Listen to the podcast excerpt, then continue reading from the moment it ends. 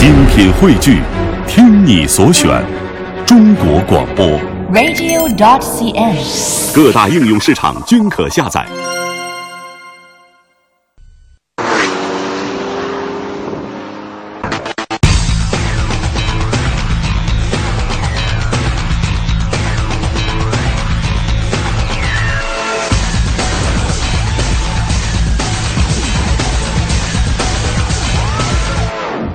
本田在国内中型车市场的投放可谓是相当用心。当家主力雅阁不必多说，歌诗图、斯铂瑞则分别负责剑走偏锋、捡起小众的细分市场。只是一向以运动车型自我标榜的斯铂瑞，偏科似乎有点过了头，销量也就难免持续低迷。而全新一代的斯铂瑞在尺寸全面进化、外形更加舒展大气之后，力图在主流市场站稳脚跟，叫出的口号也变成了旗舰中型车。这不禁叫人怀疑，本田也要学大众、丰田，开始玩起无聊的双子星战术吗？这种怀疑，在我今天要试驾的这辆顶配 SI 版本上是绝对绝对不会成立的。它这套拉风到爆的外观套件，跟成熟稳重的雅阁相比，它们之间的区别比上一代还要更加明显。我们看一下牌照架的部分，采用的黑色涂装将它的大嘴的凶悍气势一下子就突出来了。它的左下和右下都有 LED 日间行车灯，并且呢，这辆顶配的 SI 版本它还独享了远近光一体的 LED 大灯灯组。以前我们总是说在斯铂瑞上能够看到讴歌的味道，而现在这辆新一代的斯铂瑞，你看这个大灯不就是活脱脱的？来到车尾，尾部的设计相当的紧凑、立体漂亮。而且看到了 SI 版本的后包围，我终于能够明白凌派的设计思路是来源于哪儿了。一些立项更晚但需要走量尽早上市的车型，反而能够更早的享受到未来的家族式设计。不过，相比起凌派那个又窄又高的车身，这样的尾部设计用在斯铂瑞上才是最恰当的，又凶悍又精神。只不过底下黑色的扰流设计呢是封死的，仅仅是用来装饰而已。总体来说，斯铂瑞的外观设计我觉得相当的给力，非常的漂亮，非常的运动。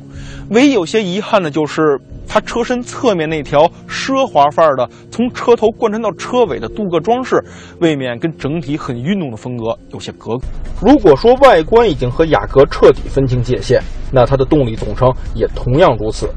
2.4地球梦直喷发动机，最大功率208马力，最大扭矩247牛米。也许区别没那么大，但是八速双离合变速箱的引入就是一个惊天动地的变化了。在印象中，近些年来的本田车型，要么使用成熟可靠，或者更应该说是老掉牙的平行轴五 AT，要么就是新近引入注重平顺经济的 CVT，在变速箱方面一向没给过我们什么惊喜。而此次双离合变速箱的横空出世，一下子就是八个档位，真的是让我们惊诧不已。本田真的是深藏不露啊！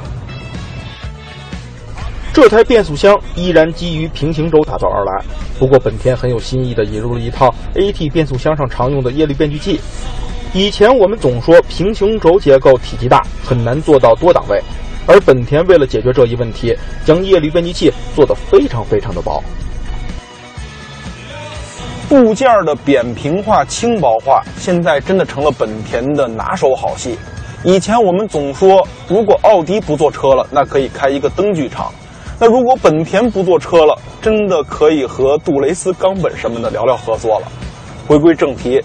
也正是因为有了液力变矩器的加入，让这台八速的双离合变速箱在低速无形起步跟车的时候呢，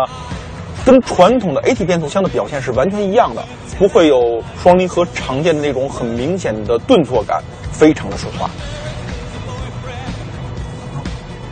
而在换挡速度上，这台八速双离合真的是出类拔萃，深踩油门，即便是 D 档，它的降档反应也真的是满足任何的需要了。而且整个的换挡逻辑行云流水，让你挑不出任何的毛病。所以这台八速双离合，它的确是将 AT 和双离合的优点合二为一了。也正是因为变速箱出色的表现，将这台2.4升直喷发动机的所有潜能都几乎压榨出来了。零到一百公里每小时八点二秒的加速成绩，几乎达到了这个排量自然吸气发动机的极限了。整体发力线性充沛，响应敏捷，即便是在对动力要求很苛刻的山路上，也同样不打折扣。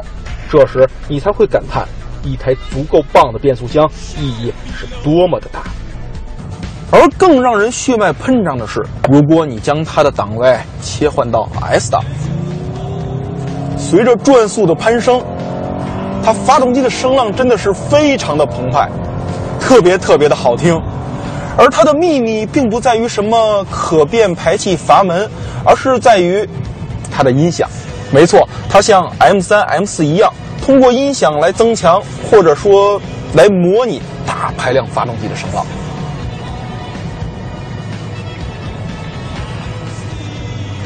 从实际效果来说，它让斯铂瑞获得了中型车中最佳的声音效果，而且在山路驾驶，S 档为了维持高转速的降档补油声，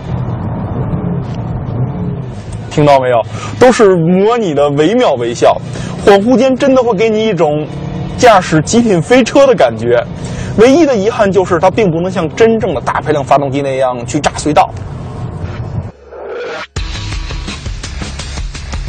这事儿听起来有点歪门邪道，但在既不扰民的情况下，还能够享受到大排量发动机的声浪效果，何乐而不为呢？其实，如果我不是看了厂商资料的话，我真的不知道它是音响模拟出的声音效果。它相比起 M3 和 M4 要显得更加真实。另外，本田这辆思铂睿它也加入了主动降噪技术，这相比起之前本田一贯不佳的隔音表现，这辆车开起来真的是相当的安静。这可就是实打实的提升了。气氛到位了，实力也同样重要。老款斯铂瑞的一贯作风是足够运动，但在很多运动型车都越来越偏向居家的大环境下，斯铂瑞是否也不能免俗呢？首先从车重说起。我今天试驾的这台顶配 SI 版本的斯铂瑞，它的车重已经超过了一点六吨，相比起德系的迈腾、帕萨特还要重上六七十公斤，所以它在轻量化方面做的并不好。但也或许是因为它体重比较大的缘故，所以它开起来很有中型车的那种厚重的底盘质感。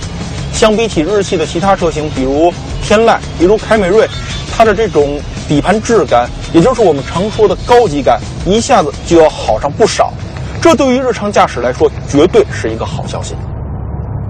说到山路驾驶的运动性和乐趣，这辆斯铂瑞就不像上一代车型那么有个性了。它的底盘并不是那种很灵动的感觉，虽然它的悬架对侧向支撑做得很好。但是在转弯时，它的悬架的反应并不是很快，而且呢，它的转向不足，推头现象也是比较明显，有一些无聊。现在很多前驱车型，像马自达的昂克赛拉，他们就通过调教可以做出很灵活的尾部感受。但是斯铂瑞这代车型还是那种偏向于稳健偏保守的调教，像是我们在绕桩时，它的 ESC 系统就像保姆一样尽职尽责，会避免车身出现任何的失控现象，而且呢也无法完全的关闭。在轮胎方面，即便是这辆顶配的 SI 版本，它使用的也是优科豪马的 DB 静音胎。虽然这套轮胎能够将胎噪控制的比较低，但是它的抓地力真心一般。无论是刹车成绩，还是过弯时的这种抓地力表现，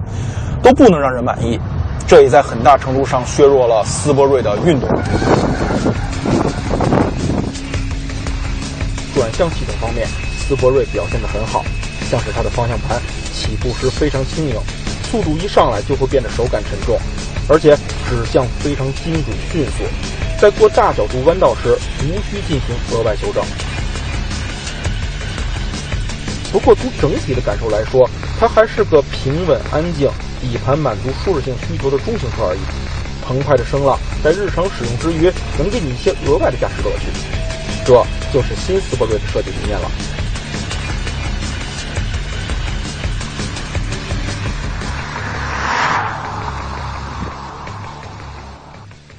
上一代斯铂瑞被广大车友诟病的一个问题就是它的后排空间比较局促，所以今天我的车内体验也先从它的后排开始。到了这一代的车型，你看我现在坐在这里，看上去空间就非常的宽敞了，头部空间四指左右，腿部空间一拳零三指多的腿部空间。而且是在有一个很放松的坐姿下，我觉得这样的空间真的是超出我们日常使用的需要了。其实近些年来，中型车的空间标准已经被硬生生的拉大了一个级别，所以近些年出的新的中型车，它们的空间真的是没有任何的问题。而在舒适性配置方面，像空调的出风口、USB 的充电线，并且两个座椅还贴心的加入了座椅加热的功能，底下还有一个点烟器的接口，在配置上也是不错。座椅的柔软程度也很好，只是觉得侧向的支撑缺乏了一些。同时呢，它还有老板键，可以调节副驾驶座椅的位置。不过，我想这个按键恐怕很少会用到。相比于雅阁，斯铂瑞还有一点进化，就是它的后排座椅支持比例放倒，只不过放倒之后的开口并不是很宽，所以并不能放一些太宽的东西了。在内饰设计方面，全新斯铂瑞彰显了简约运动的风格，材质有了很大进步。中控台层次分明，设计上偏向驾驶员一侧。我个人比较喜欢的是它内饰中这种枣红色的元素，比起很多运动型车流行的鲜红色，会显得更内敛一点。至于大面积的碳纤维风格面板和座椅的红色缝线，出现在 Si 车型上也一点都不意外。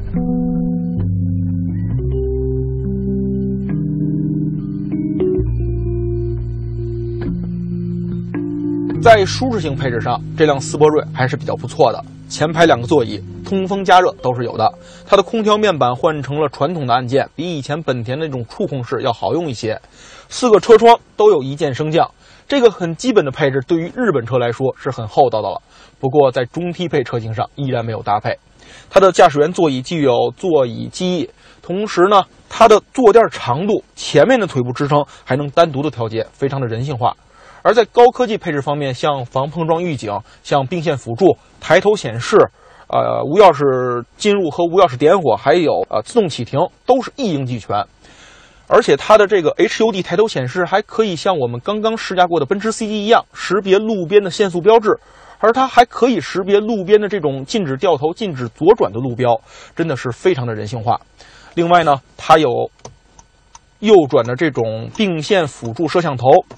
当你拨动转向杆的时候，这个屏幕上画面的显示非常的迅速，所以使用起来也是非常的便利。总体来说，这辆顶配的斯铂瑞，它的配置非常非常的丰富，